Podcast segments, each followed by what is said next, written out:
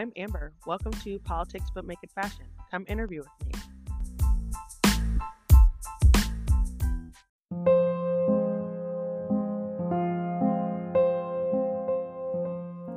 72 Hours of Hell My Time in the VA is out now on Amazon. This short story is about my time being in the Veterans Affairs Hospital on a voluntary 72 hour hold. This journey through involuntary hold was marked by humiliation, broken promises, and a profound sense of vulnerability. My path towards seeking help was extremely challenging. Despite the setbacks faced, I hope my journey will lead other veterans and anyone else facing mental health issues to the care and support they might desperately require. 72 Hours of Hell My Time in a VA is available now on Amazon Kindle. It's Amber Viola, and welcome to another episode of Politics But Make It Fashion. Come interview with me.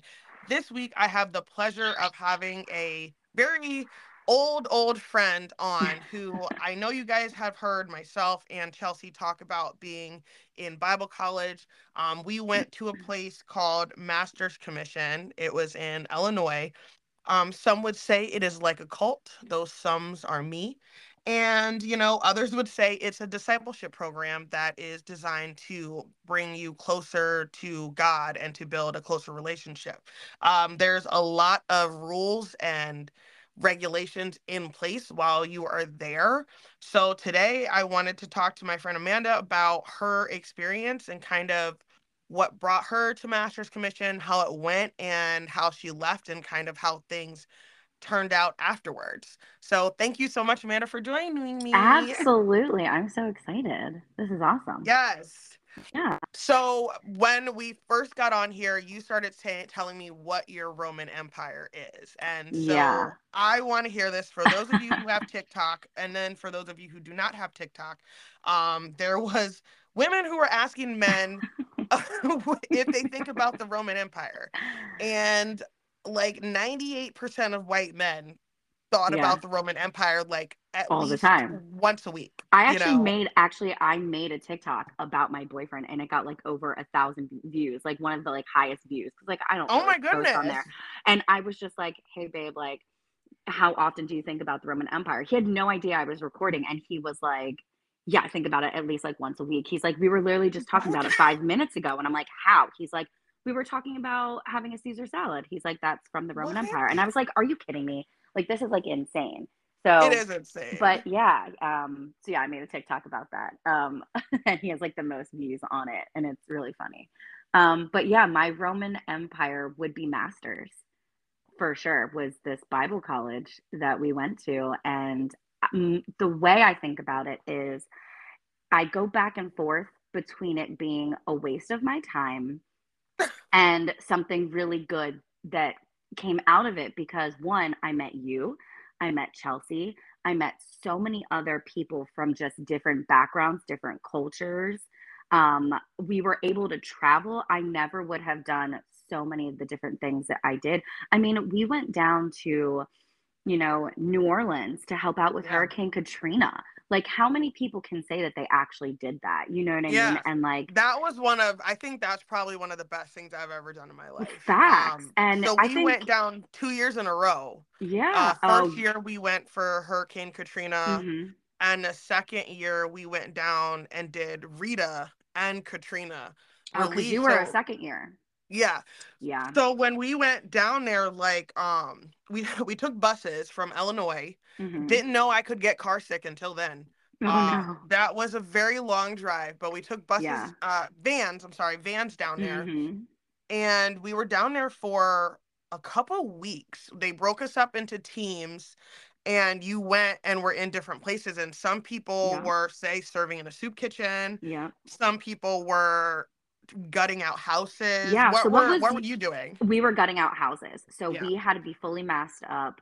Um, we were walking into houses, um, gutting them out, cleaning them, talking to survivors. Um, walking around and seeing like do you remember like those big like red x's that told you Yeah. like how many people lived in this house how many pets how many survived how many didn't um If they it found was bodies in yeah there. it was yeah. such an eye-opening experience especially at the age that we were we were only 18 19 years old when this happened and to witness something so like insane at this caliber at that age Bro, I will never forget Never in my Kanye. West saying George Bush doesn't care about black people. I think that was Mm. red rent in my head. yeah yeah That was a it time, was man. it was just so bizarre i remember walking by and i remember our tour guide we had like one day off and they asked us what do you want to do do you want to go into you know the communities and talk or do you want to actually see what they went through and we all collectively were like we want to see and they were like i'm letting you know like i think you should have like a prayer session before because it's it's it's it's rough yeah.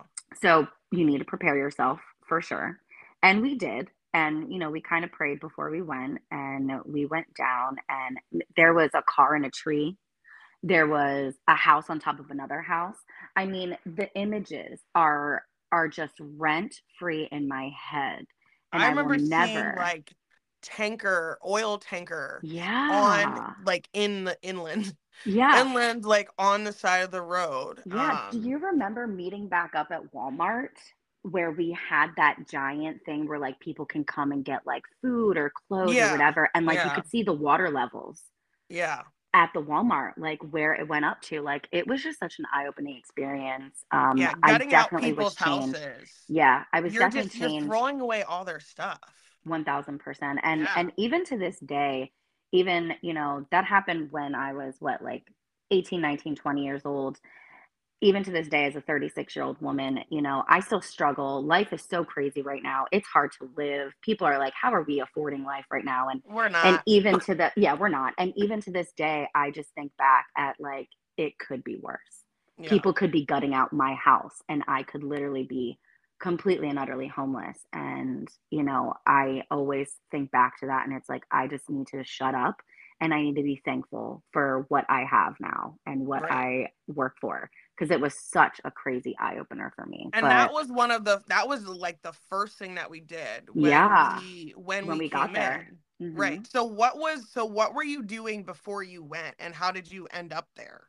at masters Yeah. um so honestly i think back now um i went for all the wrong reasons. Um i really did and it sucks. Um but my backstory is so my mom was a die-hard christian. She was presbyterian and then she switched over to christianity. Um you know i was born in the church. I was in christian school from kindergarten to 10th grade my parents shoved me in you know in the church. I basically lived there from wednesday to sunday. Yeah. and you know i did everything from drama club to the worship team to the youth center to the kids church. I did you know kids camp and adult camp and youth camp and, and all these different things. I think my mom was just scared i was gonna you know end up living on the streets and we didn't really live in like a good neighborhood so she was just like if i can just like slap the bible in her she won't end up yeah. a bad seed. So um, we had these people in our church, and I will never forget them. They were very like popular, like you know, like the the people that you just know in church or anywhere you go. That's just like those are those people.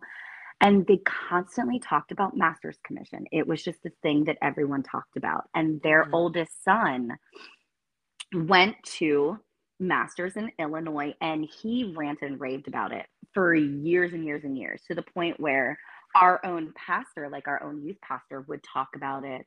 They would have, we even had a master, like a mini masters thing at our church for it was like a weekend or like a week during the summer where people from masters from all over would kind of come and host at our church.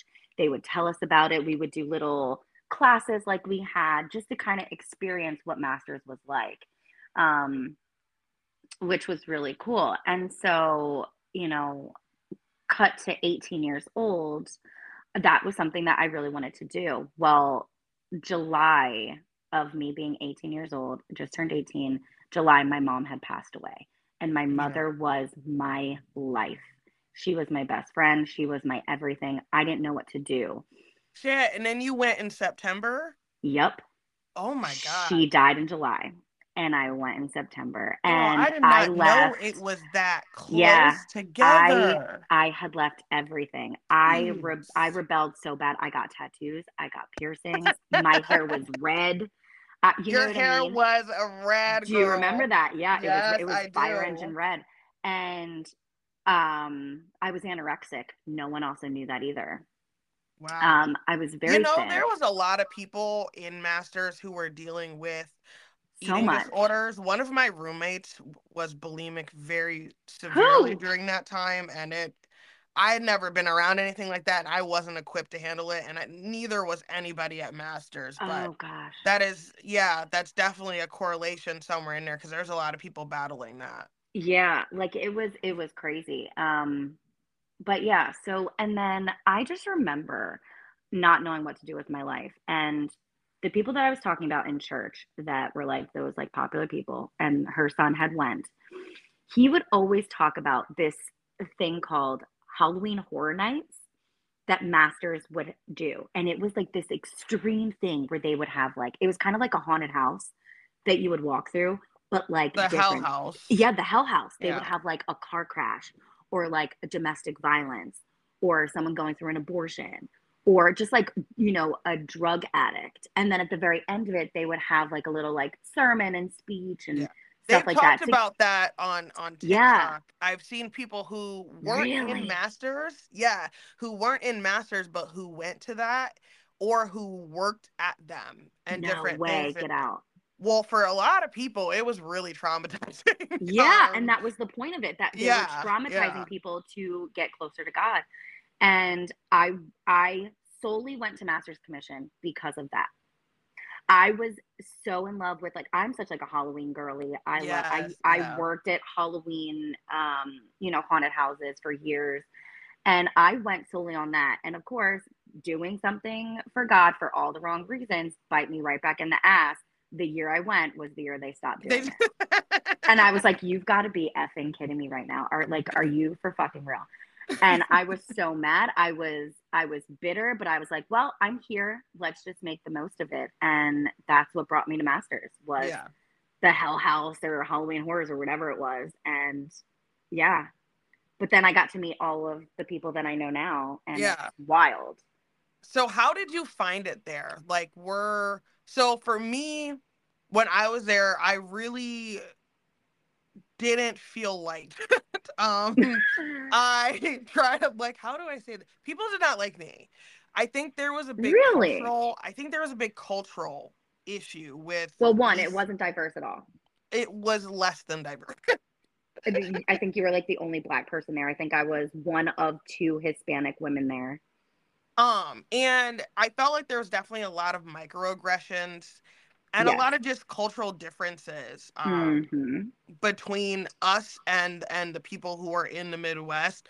So like I it girl it was hard on me from the start. Like I That's I, so bizarre that you yeah. say that because I thought you blended in so well with everyone. I thought everyone loved you. And I almost like envied you in a way. Like me and you, we kind of like hit it off really well with like me, you, Ashley, and Chelsea but like at the same time i was almost like very envious of you and i was like oh she's so popular like she's so pretty everyone loves her the boys love her. And i'm like i, I just i gotta be this girl's friend. Like i really do. Like i don't know why i'm not her friend. I need to be her that's so funny. Yeah. Well because people thought that we had already known each other yeah. Um, and, we were just from Jersey. yeah, yeah. yeah. And and we were minorities. So it's like, yeah. oh my god. So people thought right off the bat we were like these best friends. And I'd be like, I really yeah. I don't know her. Like I don't Yeah. I'm like, I don't know who she is at all from a can of paint. Like I just like her energy. I was like, I don't yeah, we're from the same place. So obviously we're gonna yeah. vibe kind of the similar, but yeah. But for me going um it, you know, again, I was dealing with the death of my mom. I was dealing with leaving everything behind, um, not knowing how I was going to pay for anything. Yeah. Not knowing who I was as a woman, someone coming into her into her own as a you know a teenager a young woman and um going into it i was i came from a bullied background so i was very bullied and i was like i'm going to do everything i can to make as many friends and to be open and honest with everybody and to just show them who i really am as a person and then how'd that go oh, it didn't. we were bullied. We oh. like, do you not remember them bringing me, you, and Ashley into the office, being like, "You guys can't be friends anymore." And, yes. and you guys so have like resting, yeah. Like, and they're like, you guys have resting bitch face. You're not allowed to stand there with your hands folded. I'm like, what is happening? Like, what is really like? What is the beef? Like, do you so not like ha- us because so we were minorities? That, like, what? Right. So we, a lot of us stood with our arms crossed, and that was a way that I stood my whole life. My whole like, life. I remember seeing my older brother play football and being able to find him on a football field because he stood with his arms crossed. Yeah. And they took that as you're closed off. You don't. Mm-hmm. You hate God. You hate everybody. You're yeah. disrespectful. And I had never heard that before. Yeah, never. You know, and I was like, what? Because I'm because I have my arms crossed. Like, where am I supposed to put my arms? Yeah. Just hanging down at the side. Right. And I'm We're like, that's standing weird. for nine hours. Like, like if I stand with my arms down by my side, like my fingers get tingly. Like that's just like weird. Like ridiculous. Like, yeah. So I felt like we were very much bullied. It was very segregational, I felt like. Um, it was very clicky. Mm. Now, looking back, I am a huge huge advocate. I'm sure you've seen my posts on everything for the LGBTQ. Um, and I truly think that they knew that Ashley was a lesbian and they just did not want us around her. Oh, they did. One thousand. You were a lesbian too. Yeah. Well, here's the I thing. I don't know I, if I played in the minors. I never went pro. Yeah, right. So like I, for me, and I don't know how you took. I didn't know lesbian was. I think I was so brainwashed. I was so secluded from the secular world um, because my parents were so scared that I was going to end up in the streets. I didn't know what a lesbian was. I didn't know what a gay person was. I was so sheltered and so blithely unaware of the world around me.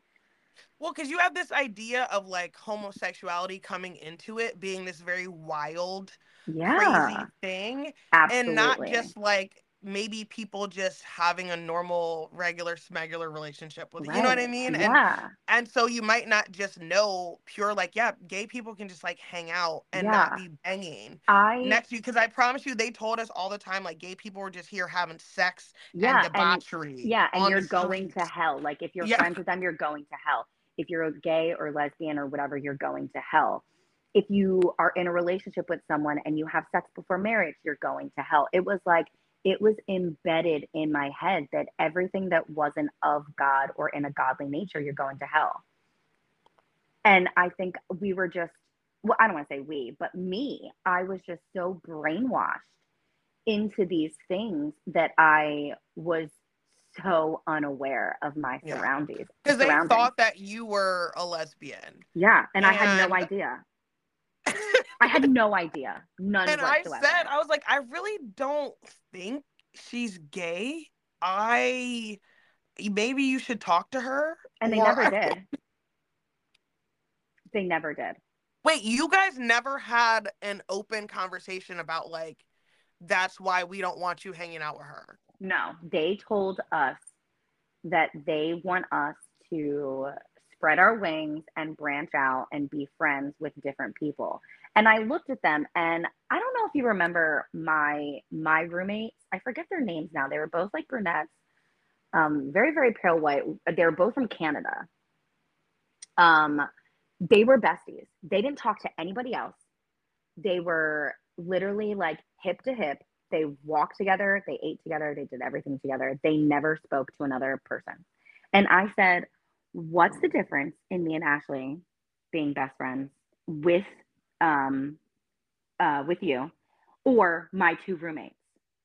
and they were like, "Well, we just want you to branch out and be friends with other people." And I said, "We are friends with other people." I said, well, "I was like, we just went to this, you know, so and so's apartment to watch the brand new pilot of Grey's Anatomy." We Yeah. go to here and we were just playing, you know, these card games that everyone's making up. We were just over here doing this. We were just over here doing that. What what are you talking about? I was so confused. I would go to sleep crying, Because they thinking would that I was bullied.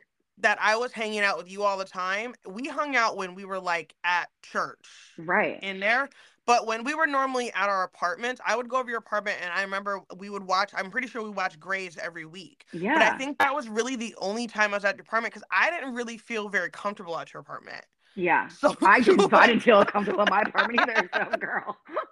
So like I don't I wasn't really I wasn't ever there. And that's from Mhm. from my end, that's what threw me off about it was because like yeah, I I was like, yeah, I talk to these girls, they're my friends, but there are a lot of other people and I know exactly who you're talking about who were together all the time And and they never had a why is this it. different? Yeah. Right. it was I just always felt like it was very much um they just didn't downright did not like me. I don't know if it was because of Ashley because she was blatantly a lesbian. Now they're looking blatantly.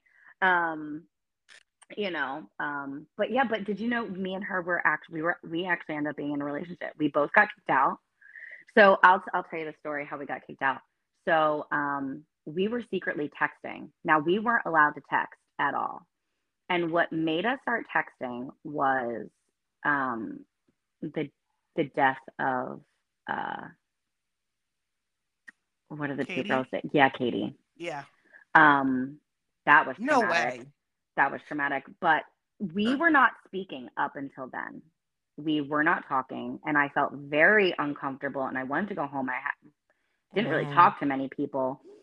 And I remember going up and asking a teacher, I forget who it was, and I was like, hey, listen, like we were both very close with Katie. You know, we hung out all the time. Is it okay if I just kind of go up to Ashley and just kind of console her and just like give her a hug? Like, you know, she's literally in the corner by herself crying and nobody's Yeah. by, no one's near her. They were like, yes, but don't linger. I said, okay, fair enough. So I go over, whatever. Um, I just remember hugging, and then she whispered in my ear, text me. Yeah. And then I walked away.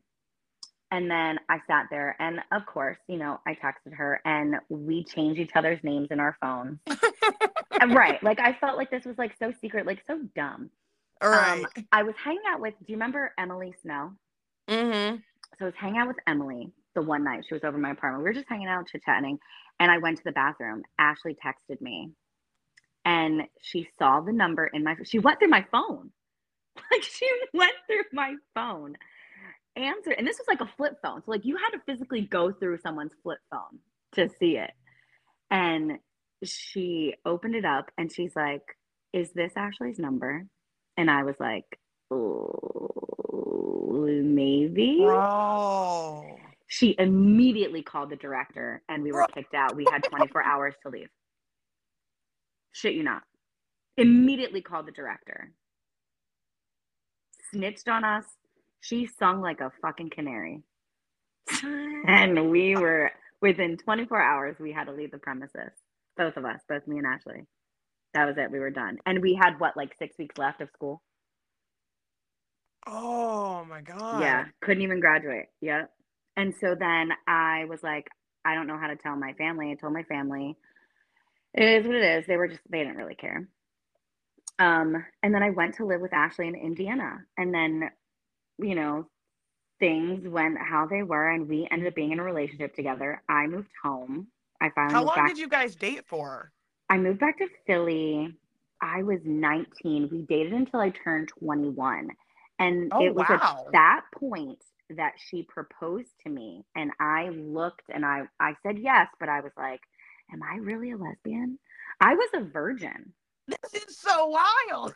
I was a virgin, dude. I had never been with anybody else in my life. I mean, I've had like, you know, younger boyfriends at like 16, Yeah, yeah. 17, but they were never like serious. She was my first actual like serious in love relationship. Um, and it wasn't until, you know, she proposed when we were 20 that I was like, wow, am I really about to do this? Yeah. So then um, things kind of got crazy. We would fight all the time, whatever. She ended up going back to Indiana. Uh, we, we like, you know, broke up. Um, I remember uh, I ended up getting into a relationship with this guy um, that I worked with. And on my 21st birthday, which is 26, my virginity to him for my birthday. And I knew in that moment I was not a lesbian. and I've never been with a woman since. I think too, I um I definitely think you guys were trauma bonded. Oh, for sure. And and I and I definitely think that there's also you can be attracted to people. Yeah. You know, and it does that doesn't mean you're gonna be attracted to every woman out there. Right. But and I definitely think you can have an attraction to like somebody. Oh, one, and, and not 1, be technically a lesbian. Yeah. One thousand percent. Um yeah, I I have definitely noticed that for sure. Um and again, I Lord knows my my relationships with men have not been the best. I've tried to be a lesbian again. I have tried going down that hill. So I like Girl, to say, men, right? Ooh. I've tried and I've prayed, and I'm like, God, you know, you, for me, it's like, listen, don't knock it until you tried. I, and I tried dating. I tried going on Tinder, dating women, trans, anything. You know what I mean? Just to find yeah, like a love, yeah. just to find a connection. You know, yeah. and I ended up hooking up with like another girl. Um, and I was just like, uh, her name is Samantha, and I have the most the most respect for this woman. She's actually engaged now. She just got engaged.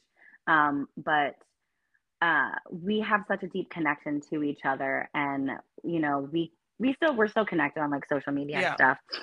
But I when we were like attempting to like hook up and stuff, I'm like, yeah, I can't do this.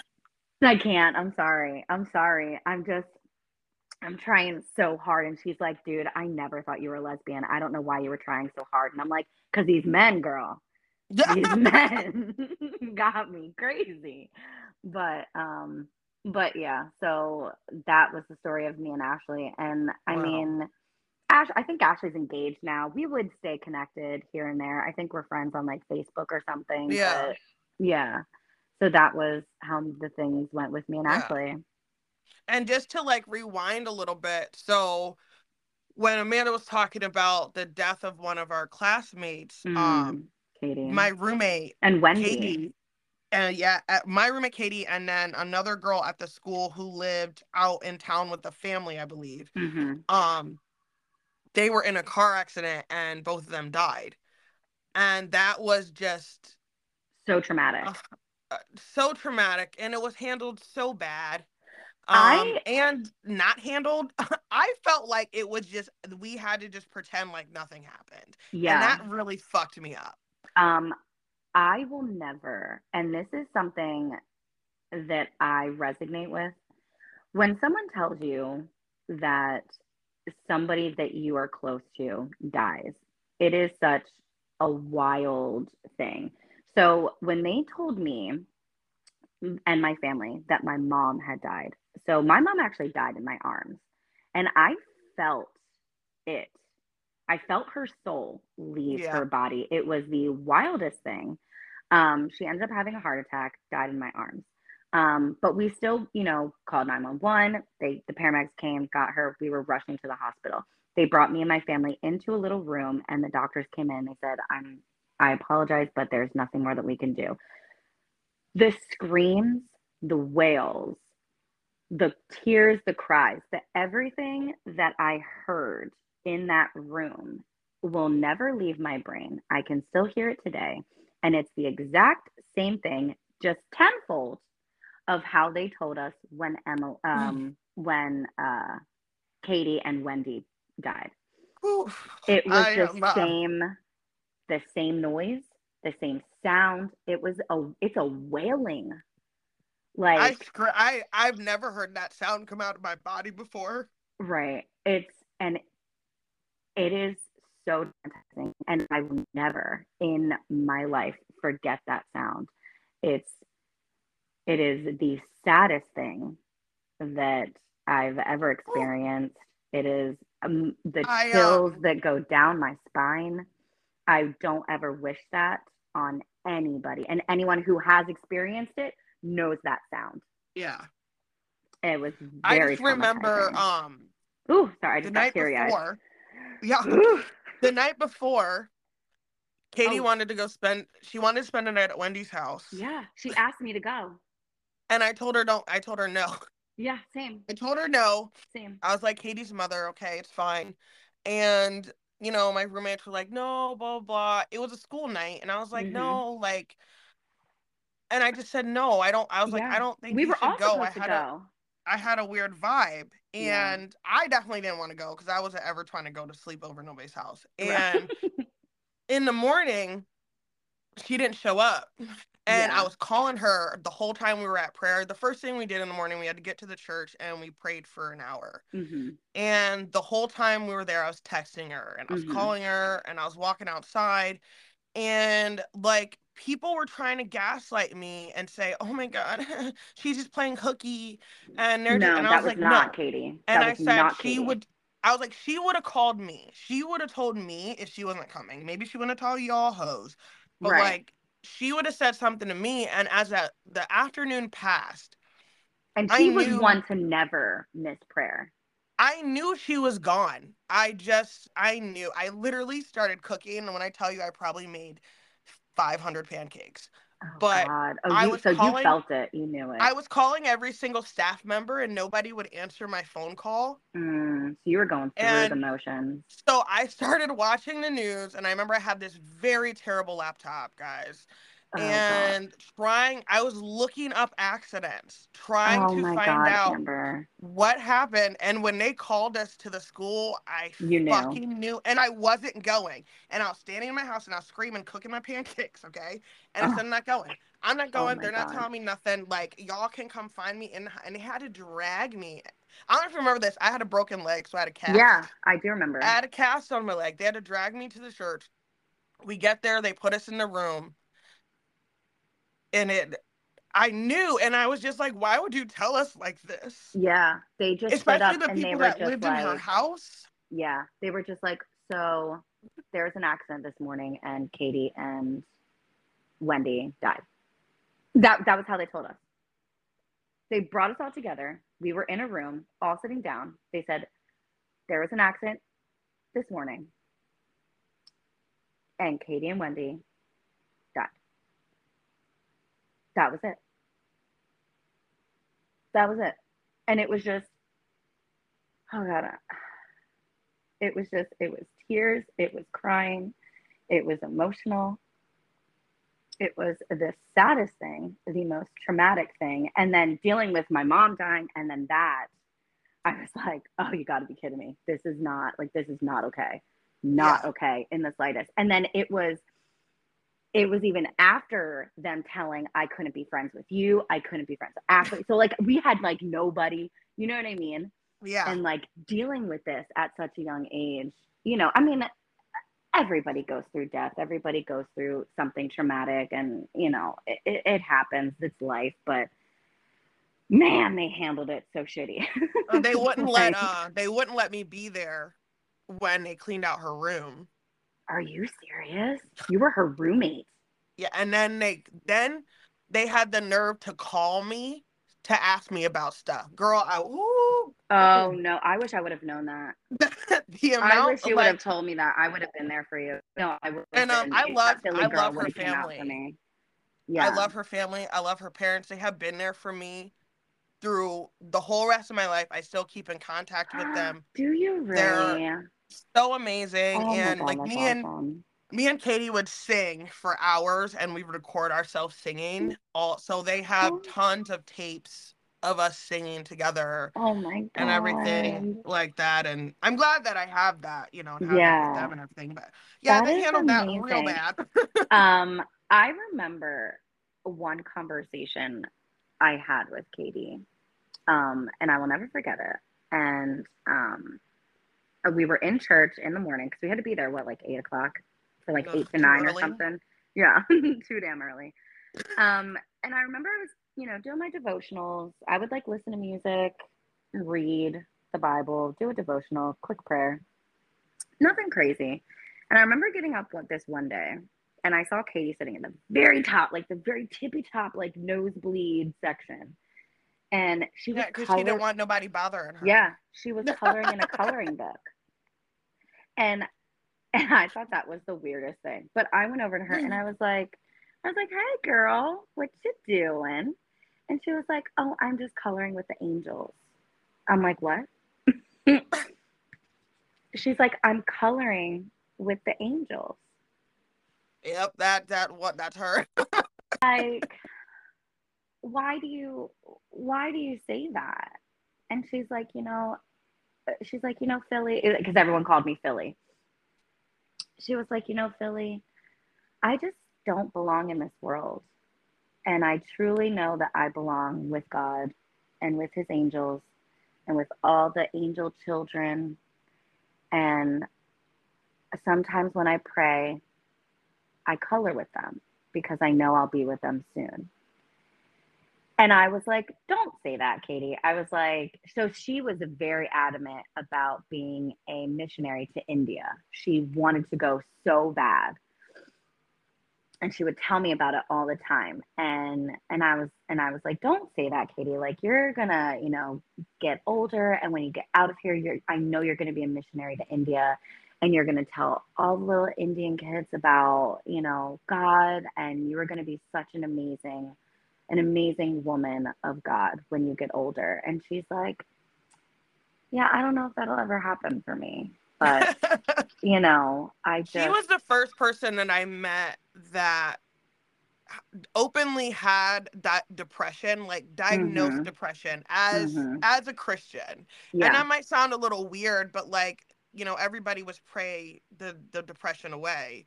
Yeah, But you know she went works. through a really, really dark, suicidal, depressed time in her life, and you know, she she went to therapy. Yeah, and um, and she wow, I battled no idea. she battled with depression a lot, and she did not want to be here. Wow. And um, I never yeah, knew you that know, about her. she- I thought she was the happiest girl that I have nah, ever dude, met. she was dark. I loved her. She wow, man. she was that's- very bubbly on the Yeah. outside. She 100% was, but um yeah, she was dark and gloomy. Wow. And that's kind of what really bonded us Yeah. together was that depression Mm-hmm. You know not knowing what it was because I grew up in a church and you know we didn't do therapy or medicine like that. You prayed, you read your Bible, and if something Yeah. was wrong, then you had unchecked sin in your life. So that's why you're sad. yeah. You know, and she her family went through that whole process with her and was very, you know, adamant about getting getting her help and I remember you know talking to her mom about it and stuff and how scary it was for them wow. on the outside like having no a depressed idea. daughter all of a sudden who who is trying to like eh, you know commit suicide and stuff especially someone who's in a church and you know is seemingly doing everything right and she was one of the best people i've ever met in my entire life Yeah. you know, she. I um, will never, ever in my wildest dreams ever forget about Katie. Um, just her smile was so bright. It, it, it almost like she was like a magnet. You know, like you were just so attracted to her and her personality, and not in like a sexual way, but I was just I was so attracted to her, and uh, she I just I enjoyed being around her. She made me feel something inside. Yeah. I, I don't know how to explain it. Um, like you said, she was very very bubbly. Um, yeah, and I think I was dealing with my own depression again, dealing with my mom's death, and right you know, and just being around her and just hearing her talk about the things that she wanted to do in life just kind of made my day a little bit brighter and a little bit Yeah. better being around her. Yeah, I will never forget her ever in my life. yeah when i was stationed in the last time i saw her family i was stationed in virginia and they were coming down there and Mhm. they came to see me and Oh stuff and we had seen each other different times i can't i know they met caesar my little dog Mm-hmm. Um, I don't know. Did they meet I your think I had Jacqueline yet. Yeah, they knew. Actually, Katie loved Joseph. Oh, like that's awesome. loved him. Yeah. Oh, I remember. Yeah, I loved him too. I remember when he came to visit. He was awesome. Yeah. He was. Oh, we would so- always he have the best time. such an awesome person. Yeah. He had that personality too that you were just like drawn to them. Yeah. Oh, Mhm. definitely he does. Yeah. That charisma. Yes. Yes. And like it's like a charm almost. Like I almost want to like be them. um but yeah, no, that's awesome. Oh my god, I'm so glad that you still keep in touch. That's amazing. See, and that's and that's also, you know, bringing it back to masters. You know, if there was ever a genie that was like, if you could go back and do something different, what would it be? I always think of masters, and it's like, I don't know if I would go back there or not because it's like I've met so many amazing people, but at the same time, like, was it really a waste of my time or did I really learn stuff from there? Yeah. You know, like I, I I battle that all the time. I can't I feel like it was such a waste of time. And you're the only other person I've heard use that phrase when talking about it. And that's how I really felt for so long. Amber, and I they- I really learned stuff there. yeah, You know, but at the same time, I could have done without those couple years. Right. They they put us in a class and told us how to be a woman. My name is Aria. I'm 11 and I love to bake. My mom helped me start Cheese Cookies and Treats so that I can save money for my future and do what I like because, well, I'm too young to get a real job out here on my own. When Amber asked my mom if I could make some dye free cookies for her daughter, I started looking right away for options. While natural colors aren't as vibrant as artificial, they are much better for us and those with allergies. And I now plan to offer it as an option for everyone who can't have artificial dyes. I'm so happy I got to make this for a special girl's birthday so that she can have colors and still get to enjoy it. A dye free cookie set is $55. They sat us My- down and said, Gosh. curl up with a nice book by the fireplace and do your nails. It was called girls class, guys. It was called girls class. and I and said, It was as terrible as that sounds. Said, what in the fucking white Susie Homemaker? Girl. What is this shit? I said, Girl. curl up by the fireplace. And I remember raising my hand. I think I said, what if you can't afford a fireplace? They just. No, me. they were talking about brushing your hair. Okay. At one point, at one point, it was like, oh, and you can like brushing your hair. I'm looking at me, looking at the Like, rest of um, them. Right. Like, I don't with our with my hair. braids. Like, what am I doing? Like, what? right right. Like what um okay you brush your hair bitch. Like like what? I Right. just i couldn't believe what i was hearing. I couldn't believe what they were actually saying. Um and and i never so i heard you in the beginning when you introduced us um for your for the podcast and you said something that some people may think that this is a culty college and some people think it's a fellowship or you know whatever. And do you remember trista? Hmm so i became really close with trista. I don't know if you know that. Um when i was like Guys, she has a story to tell. I want her on here too. oh you need her. You I- need her I gotta know. desperately. You need her on here. She is such an amazing woman. She She had an experience with story. masters yep on her own end Mhm. that was horrific. Yeah. You know? you need it. Yeah. Um, I went, me, her, and this other girl. I, for, I forget so many people's names. I have the worst memory now. I smoke too much weed. Um, but um, it was me, Trista, and someone else. Um, we went. Uh, you know, we just like visited like a bunch of places. I remember I went to Thanksgiving with her one year I remember that. and her I do. family. Um, so amazing. Um, and then I was living in Florida when I was like 25 years old. I lived in West Palm Beach, and she was living in Orlando. And I remember I was going to Disney World with my boyfriend at the time. She messaged me and she's like, "Girl, you're going to Disney World?" Because I like post on Facebook, and she's like, "I'm here. I have season passes to Universal. You're coming. We're I'm gonna show you all around my town." I was like, "Bet." So we go out and, you know, we're talking, we're just like catching up. And I was like, you know, are you friends with anybody else from Masters? Do you still talk to anyone? She was like, girl, that fucking culty college. And I was like, cult? What, what, what do you, what do you, cult? I was like, that's not cult. what are you talking about? She's like, girl, it was closed down because it was a culty college. And I'm like, Trista, that wasn't a culty college. That was just like a Christian fellowship program. She's like, Amanda, honey. Girl, are you still a hostage? Blink yeah, yes or no. yeah. She's yeah. She's like, it was a cult. They told you how to dress. They told you how to act. You couldn't have a boyfriend. You couldn't have a job. You couldn't have a car. You were dedicating your life to They told you when to a sleep. God. They told you when to sleep. They told, they told you you when, when to, to get up. Oh, and do you remember this? This just came to my mind like 10 seconds ago that I was thinking about it. But um, when we were, if you didn't clean a certain part of your apartment and you got like an F, you had to Oh, get up at five o'clock in the morning and do a boot camp. I ended up in the hospital for one of those. I was so sick because I had to go to a boot camp. I ended up in the hospital. I ended up getting asthma because it was like February and we had to do like 5 a.m. boot camp type army shit. And I'm like, what the? I was like, Lord, I know you do not want this for your child. Oh, Like, what is going on? take and- this burden from me, Father. Right. Like, I'm sorry for my sins. I do know what I do. I'm sorry. And, you know, Trista was like, honey, baby Yeah. girl, you, that was a cult. And I was like, no shit. And it was kind of like, like, oh, one of those like wow moments Yeah. where I was like, wow, I went to a culty college. Like, Mhm. no fucking shit, man.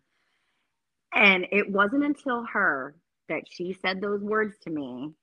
And then I remember seeing some girl on TikTok and she was like, um, tell me about a time you were at, you survived a cult college. I'll go first. And I was like, who goes to cult colleges? And then like cut to now. And I'm like, no, what? holy shit, it was me. Like, oh my God. I feel like I could get famous off of TikTok by just like telling people like, my story of me. like I culty was in a colleges. cult, guys. It was me. I'm her. I am she. We are they.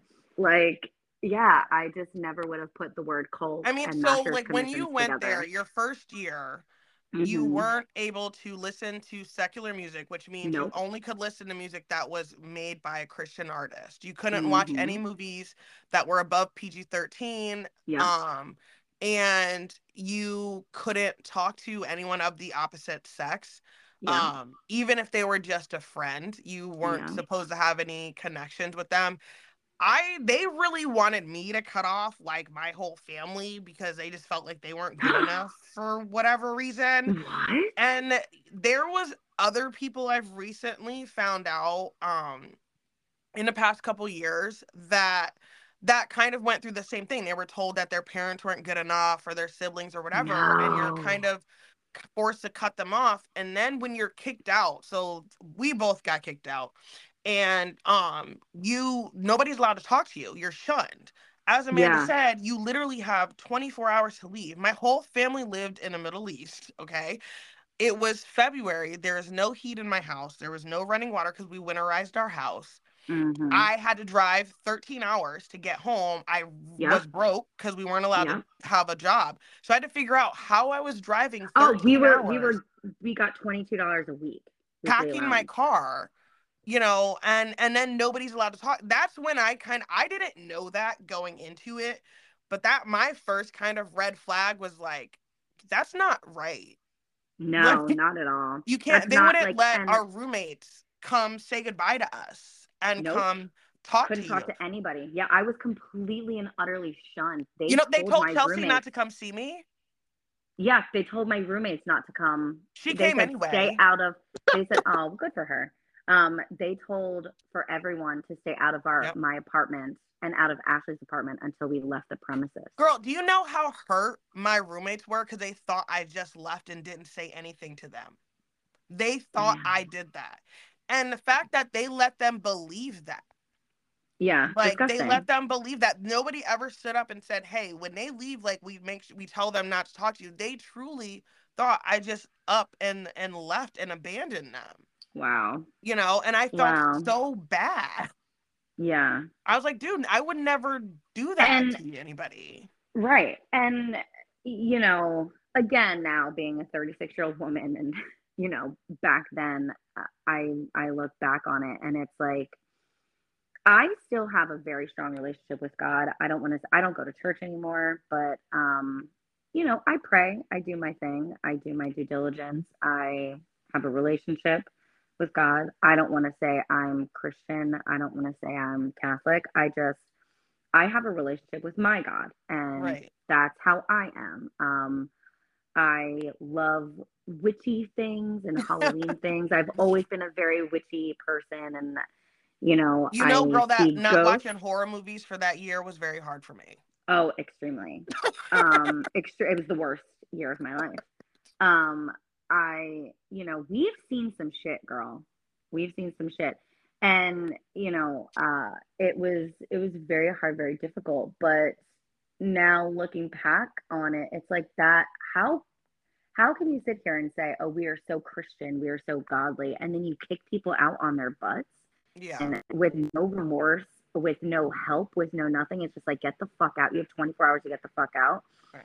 That's illegal. One. and there's Like, people that literally leave and they don't have anywhere to go. nowhere to go, Uh, And you nobody and they don't care. They don't care at all. They're just like, get out of our program. We want nothing to do with you. You're a Yep. disgust. And, And, nobody that was talks it. ever again. Yeah, and and that was it. And And you're almost so afraid you're afraid to reach out to people. You're afraid to talk Yeah. to people. And so these conversations that we're having right now that like I've had with Trista, I've had with a couple other people from Masters. Um, Callie Azell just recently did an episode of a podcast and talked about Masters Commission. I wanna I wanna um, listen to that. and talked about it being a cult, but like all of us now are coming out of this, and this was in when was this? 2005. 2005. Yep. Like summer, it was the, so the fall of 2005. yeah, August. it was so long ago, and we're all just now coming to the place where like we can openly Mhm. talk about it and discuss it with each other. And it's not, you know, because when because after we got kicked out, one of the things that um the director said to me was like, you know, don't be one of those bitter people who just hates everything and hates God and No, blah blah blah yeah. blah blah. And so I didn't want to be that, but also Yeah. at the same time, it was like this isn't a good thing. No, not So, at all. like, so I Yeah. can criticize it without Yeah, being absolutely. bitter. You know what's Yeah. really funny? When you asked me first to talk about it, um, I was nervous that you were all for masters and was so against it that I was like, oh, Really? no, I hope. I was like, I pray to God. I was like, I don't think she's like that anymore. I was like, but like, I pray to God that like I don't say something negative that like offends her. Like, I don't know how, you know, my thoughts. I wasn't even all in it when I was in it. Right. We were I, we were both very rebel. We were very northeast Philly, Jersey, that we just like didn't give a shit about anything. We did what we were, were gonna do, and that was that. Um, but yeah, I was like, oh God, I hope I'm not like too negative. But now that I I'm so glad that you told me that other people feel this way. It just it makes my very- validation Yeah, real. it is. Yeah. Yeah. Yeah. because I tell people, like I even tell like my boyfriend now, you know, um, about my culty college, and he kind of like laughs at it, and I tell other people, and they could just they just kind of like chuckle, and I'm just like, you don't understand like what I went through.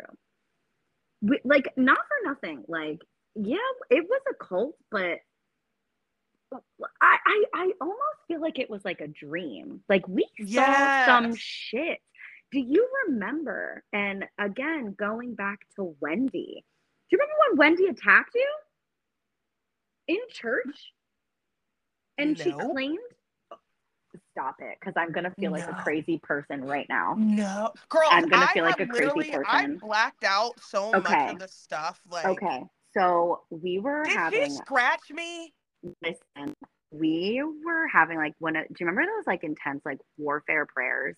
So Yes. for any of your audience that doesn't know like what a warfare prayer is, it's just like a heavily prayer thing where people are like speaking in tongues, we're singing, we're screaming, we're yelling. It's it's if you haven't experienced it, it's People very weird. It's very out. yeah, it's like it's hard to explain.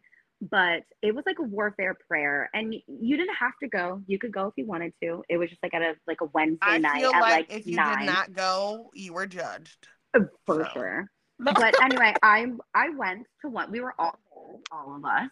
Um, and I remember Wendy going to the bathroom. She came back and she had black eyes. She had black eyes and she fucking attacked you, dude. She came across a chair and choked you out. And it took like five of us to get her off of you. She scratched you up. You were completely oblivious. I don't know what was like protecting you, but something was. And then everyone brought her to a corner and prayed for her. And this like black spirit like thing. I remember she scratched me. Yeah. because I definitely wasn't paying attention to like no. her or what was going on. and I, I remember thing. being scratched. Yeah. You were in and your being own pissed. thing. Yes. Now I'm mad. yeah. But yeah, was... because I know what. Okay, so I definitely barely remember that, but I do remember I wasn't too fond of her. oh no, R.I.P. But like, yeah. Oh my god. But um, me and her were really cool friends too. Like we were really close, and I just remember because I Dude, had, I had a scar her, the, on my face for a really long time after that. Yeah, I had Okay. passed her on the bat, like going to the bathroom, and I looked at her, and she would always be like, "Hey, girl, what's up?" You know what I mean? And she didn't say anything to me, and I looked at her, and her eyes were glazed over, and they were black, dude. I never, and I was like, Wendy. She looked at me, and if fucking looks could kill, man. I've never been more terrified in my life than I was of, of her. And she was such a simple person. She was so simple, Yeah. so Yeah. little, so frail. And I was scared. And I was like, uh, There's so many people going going through stuff and people who were like genuinely had mental health issues Yeah. that needed help. Like that One really thousand percent. genuinely just needed support and love and like actual psychiatric help. There's a lot of people who went there to get fixed yeah. and they, And they, thought they that that was equipped. and thought that that's what was going to happen, that God Mhm. and prayer was going to help them, was going to heal Yeah. them. And they ended up just going to girls and guys classes. Yeah. like, Yeah. That's not what they needed. They that- we needed doctors, we needed therapists. Yeah. They after you know Katie and Wendy's death, we they needed a therapist to Yeah. talk to us, and we just had to pretend like, oh, it just happens willy nilly, like it is what it is, Yeah. We were just supposed to pick up and, and like and go back on. to school and Yeah. act like everything was normal and it and it just wasn't you know Yeah, at all. But like, D- Masters is my Roman Empire. I think about it all the time. I think about everybody that I met. I think about you. I think about Chelsea, Callie, uh, Trista, Maddie. So many people I think about now, and and that I'm very good friends with on social media, and I follow them, and they follow me back, and and we've watched each other grow on social media into the men and women that we are today with children. Like you have a beautiful daughter now. You have your own podcast. Um you know trista lives in california doing her own thing and you know chelsea's married with you know her son. And and it's just it's so wild that we all experienced this crazy thing. I think it should be like on tv i really well do. When i was watching did you watch the hillsongs documentary No, I want to, but I I truly love Hillsong that I don't want it to like be sad and like crumble my childhood. Is it bad? it's it's well it's gonna very much take you back to this. Oh, it Oh, when i when i watched it i was back in masters because it, Oh, it was so much the same. We listened to we used so much of their formula and their music Mhm. and those things and so yeah it was very like oh wow and it's going to bring things back to your memory and the thing about it is some of the things that make things a cult is whenever you start depriving people of sleep and you start overworking people and you're depriving them of eating of Mhm. food you're depriving them of healthy food you're not allowing them to work so they don't have their own money they can't be self-sufficient Mhm. all of those things then can lead to almost like a brain fog to where you don't remember some of the things that happened you don't you know you forget parts i f- totally forgot i was completely attacked in like a crazy prayer session you know I will never forget that just because I watched, I physically watched you, and even still today, I'm like, did that even happen? Did that And happen, that- and or was I just way. and I'm am I just crazy? Like, was that just like a dream? Was Masters an entire dream to me. Do you remember when we spent liter were you there when we spent 24 hours learning the cup song? I don't know if you were there. Are you my first year. joking? I literally would fight people because I wanted to be the best. And the I guy that remembered taught us, that. the guy that taught us the cup thing, it got to the point where there was 30 of us in my in my like team or whatever. I don't think you were a part of my team. No, we were in this big warehouse. Yeah, we were in a so you huge warehouse. Anna Kendrick, the The cup girl. and we had to learn that backwards and forwards. I don't know what the point of it was. We were Mhm. locked in that building and we did not have food. Okay. And I No, we swear I was food. thirsty. Water. We were there for like 12 hours or Yeah. more. And Like we were not was, allowed It was all night. we were not allowed to leave until every single person got it completely right for like a full mm. round to where And then like we had to go. So then you had left. to move the cups around in a circle. Mhm. And, and if one everybody had to get it right or you Yeah. had to start over. if one person messed up you had to start over and we couldn't People were breaking down, people were crying. mm-hmm. I was trying to actively leave. Like you're like i'm done with this no girl me, I was like, so- somebody has to let me out of here. the guy that taught what was the guy do you remember the guy's name that like actually taught us that Mm-mm. Okay but you know who i'm talking about he had like glasses he was like the photographer for like a lot of things that we did Oh yeah, yeah, yeah. yeah, yeah. So he was on our team and it got he was the one that taught us that. So he was like, you know, like, oh, Mr. Big Shot, like I can do like whatever. And I remember I fought everybody to make sure that I was the last one to be the anchor. So that way, fi- for the final time that it came down to, it was just me and him versus. And if I beat him, we got to leave. We didn't leave until three o'clock in the morning. But I I- finally beat him. Probably would have cried. I finally beat him. we left at three o'clock in the morning. And I was like, put me as the anchor. I'll do it. I'm gonna beat him. I'm I'm not leaving here until I do it. And I got like enraged. I will never forget that. And then I remember coming home like after I got kicked out.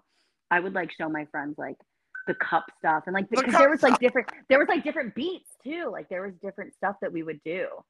Yeah. It wasn't I just mean, like the it- Anna it was. Kendrick. It was like the Yeah. normal Anna Kendrick one, like the Yeah. It was that, but then there was like other beats, and like I remember Well, one of I the got beats. put in like this little like elite group. So there Mhm. was like four of us.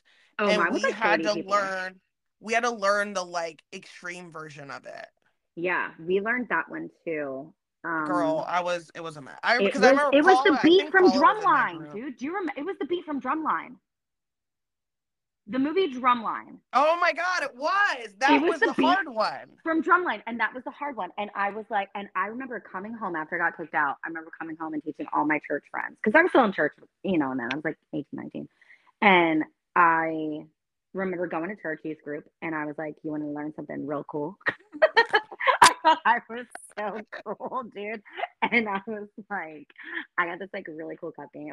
and I taught everyone like their own parts. And we did it. And then we did it for like my whole church and they thought we were like the coolest fucking thing. So dumb. Oh what was the point of that? What, like, that is what I need to know. I just I need how is that somebody to tell closer to me. Yeah, I need to know what the point. It can be ridiculous, but I really would like to know what the point of that was I because we were there for a day. I almost like you ever the movie Holes with Shia LaBeouf, the movie Hole, the Disney movie Holes Yeah. with Shia LaBeouf. You know how they're like, why are we digging holes? And it's like because it mm. builds character. It's like, why are Yeah. we doing this to build character? Like I feel like the entire time we were at Masters was like, it's building character. What fucking character are we building? like a psychotic like weirdo? Like what is happening? So I think the last thing that I kind of want to touch on is so how do you how did you personally recover from this? Like what were the steps that you took to kind of heal from that whole experience? Honestly, I'm not. Um, I still battle with a lot of stuff. I've been in therapy for years. Um, I am a very gullible person. I believe a lot of stuff. If I see a TikTok video that says, if you eat this, you will lose 20 pounds in two days, I will go out and buy it. I am that girl. Um, but I was also very, very sheltered. You got to understand from the time I was in kindergarten, I was in a Christian school to the time I was in 10th grade. Um, then I went to a public school. I was shoved into church. Then I went to a Christian college. Then my mom passed away. Then um, I was introduced to the world we know now. We went through a pandemic. We went through all these different things, what the government tells us to do. And, you know, with work and just everything else, I've been very sheltered. Um, and I'm not healed. There are, again, it is my Roman Empire where I think about it constantly. Um, I talk to people about it and they look at me like I have 10 heads. Mm-hmm. They look at me like I'm a freak, like I'm a weirdo, and like I'm lying about these things. They're like, oh, she's that like weird church girl. I'm not healed from it. Um, I never in a million years would have put Master's Commission and the word cult together until Trista told me that I was in a cult. Yeah. Um, and I still to this day cannot believe that I was in a fucking cult. Um, you think of cult like, you know, in the middle of the fields doing shrooms and wearing white robes and following. Okay, Jared Leto. besides the shrooms, we were in the middle of the field, definitely. for on. sure. But like you think of like Jared Leto and his, you know, little band of people wearing white robes and doing shrooms. That's what you think of a cult. You never would have thought of what we were doing as culty. And I am still not healed. It's very triggering. It's very tra- traumatizing. Um, I'm still seeking out a therapist who can understand and not like judge religious me. trauma. Yeah, and Yeah. not judge me because that is different. It's a different trauma. It is a religious trauma, and um, you know, people are so like, oh, Christianity and the world is raised on Christianity and Catholicism and blah blah blah, and the Bible says this and the Bible says that.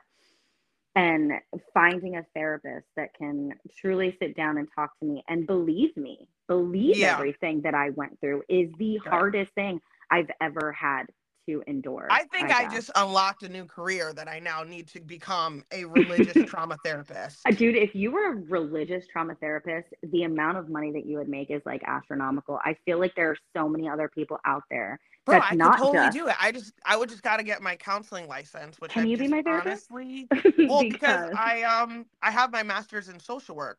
Oh, so shit, I just need to be Yeah. licensed, but I can work I can work in a counseling setting, not necessarily a clinical counseling therapist Right. setting, but yeah, that and would I've be actually amazing. I've had other friends who weren't in masters. Um, I have a really great friend named Dan who grew up very similar to the way that we did, Mhm. and we've talked about this before. And I and I think that a religious trauma therapist would be amazing for so many people So because there's other people I've talked to from masters recently. I actually have some other people lined up Mhm. that I really want to interview because I want this to be part of a whole series Yeah. that I do, but so many of them, Amanda, have not healed either. They're in the same place, and I mean, they they're bursting out in tears as Yeah. soon as we're talking about it because it's that fresh, it's that on the surface still. Yeah, it's like the second you know you you ask me about certain things, it's like I'm I'm I've been holding back tears this entire time.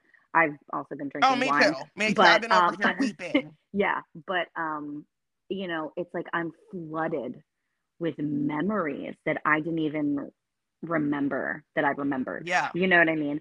And it's so wild and so bizarre. And I really do think that that there needs to be more religious therapists out there. I work with a kid. I'm a manager in retail now, and I work with um he's gay.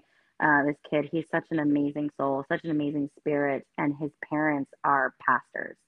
And he bought some pants the other day, girl pants that they're, weren't like skinny jeans. They were just like normal, like mom jeans. They looked normal on him.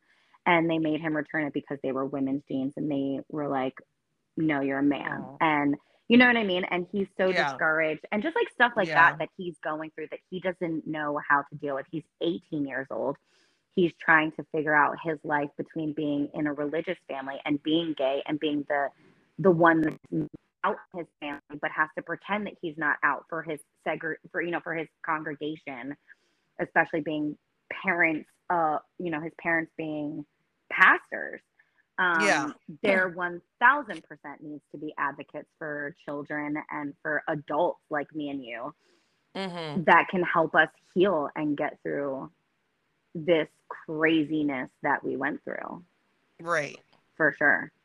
I think that and I and I hope you. that more people start coming forward too Yeah. and and wanting to talk about their different experiences you Yeah. know um Dude, I could and talk there for I mean there's so many angles yeah, I could talk for hours on Master. right and just our experiences and just our day to day and and our living situations and what we went through and what we saw and how ev- we all endured the same thing, but we all have a completely different story. hmm So I definitely think there needs to be so many more therapists out there for us. absolutely Yeah.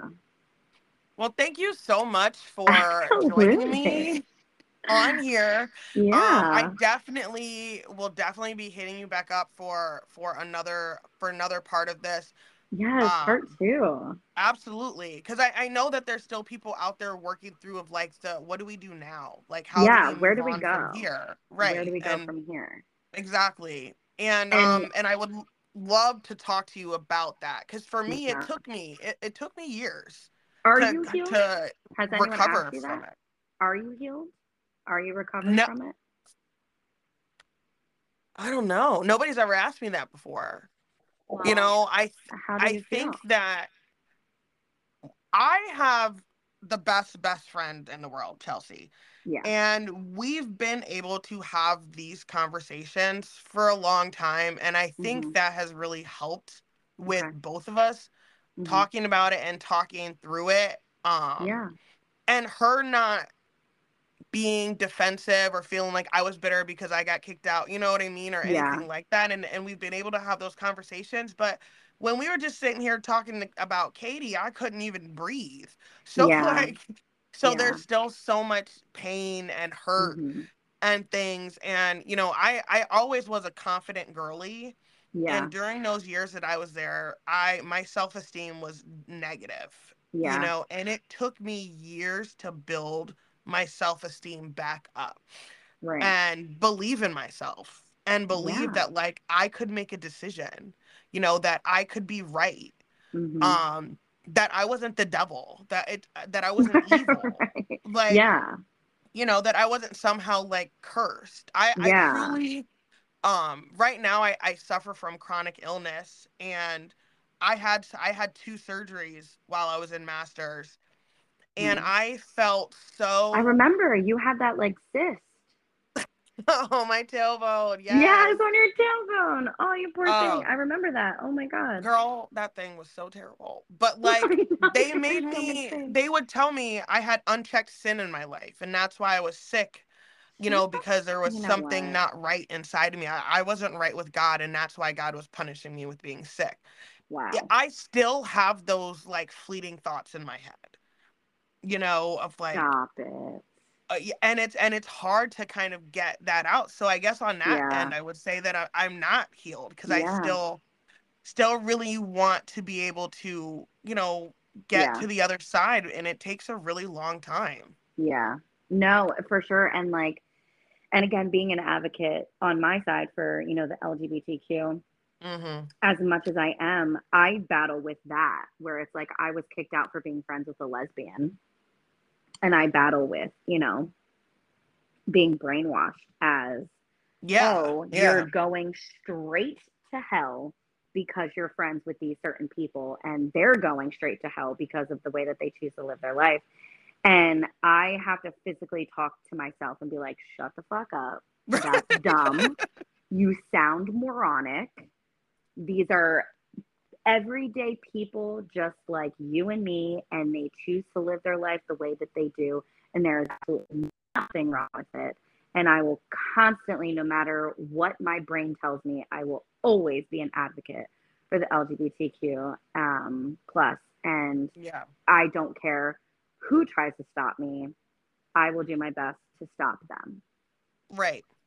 And Right. I battle with that all the time. Yeah. And it's. I mean, some of my, I mean, like, ha- uh, my most of my friends got kicked out for being gay. Right. right. oh my gosh! Like one of Oh, I, we were about to go on our missions trip to Morocco, and my boy, bless his little gay heart, he uh, Logan, know he him? got kicked out. Were you? I don't know if you were. I don't think you were there. Was he a first year or second year? Was he? I don't remember. I think he Oh, was a first year. Mm, so I Yeah. probably don't know. Yeah. But um, yeah, he he got kicked out. He got kicked out for being gay. Yeah. Wow. Wow. Yeah. Man, they spotted them, huh? They were quick. Man, from a They from a mile him. away. but um, Oh God. you know, one thing that I was talking to someone about about masters was, you know, a lot of these people went there to get fixed from being gay. Yeah. That's why they went because they Yeah. truly believed that through prayer and Mhm. supplication and Bible reading that they would be able to get delivered from the spirit of homosexuality and the havoc that that wreaked on them because that's you can't get rid of that. yeah. So, you know, they were going they were trying to go there to get fixed. healed or fixed. And yeah. And then they were treated so bad while they were there and made to feel ashamed. And then I can't we can't even get on a conversation of the conversion therapy side to that. We will be here for another hour. Like Oh God, yeah. I, like when people ask me about it or when I talk about it, I'm like, I, I could literally talk to you for hours and hours and hours. I could have an entire segment on TikTok, 60 seconds on TikTok, of you know, and become famous on everything we all endured on it. Right. and That's I think how about crazy that it too. And I'm like, I should start doing little like You should, you should do little like snippets on TikTok, and yeah. it'll get people to, you know, even more people to join in. And there's so many more people that have been to culty places. Well, there's and- others other masters commissions out there as well. Oh, And for sure. My friend, my friend um, Christian went to the Florida one and was telling me all about it and how it was super culty. but So yeah, there's so many more people out there that you could have on your Yeah. podcast for sure. Well, I want you guys to make sure that you go check out another podcast called Eyes Wide Open by a fellow uh, Culty College alum. Uh, her name is Kelly Azell. The first episode is called Surviving Life in a Cult, and the second is Escaping Life in a Cult. And I think those are are really great to to listen to and kind of give you uh, just another perspective on this. And like I said, I want to turn this into a series. So I hope you guys um, please continue to tune in and follow along because I really want to kind of bring to light what this place did to a lot of people. And there was a Mhm. lot of different master's commissions out there in the US, and there's a lot of other people who are hurting. But you know, thank you so much again, Amanda, for joining us on this episode of Politics But Make It Fashion come interview with me. I am your host, Amber Viola. You can find us on TikTok at Politics But Make It Fashion. We're on Instagram at Politics But Make It Fashion One, and you can follow us along on Facebook at Politics But Make It Fashion. And make sure you give our YouTube a subscribe, ding that bell at Politics But Make It Fashion, and we will chat soon.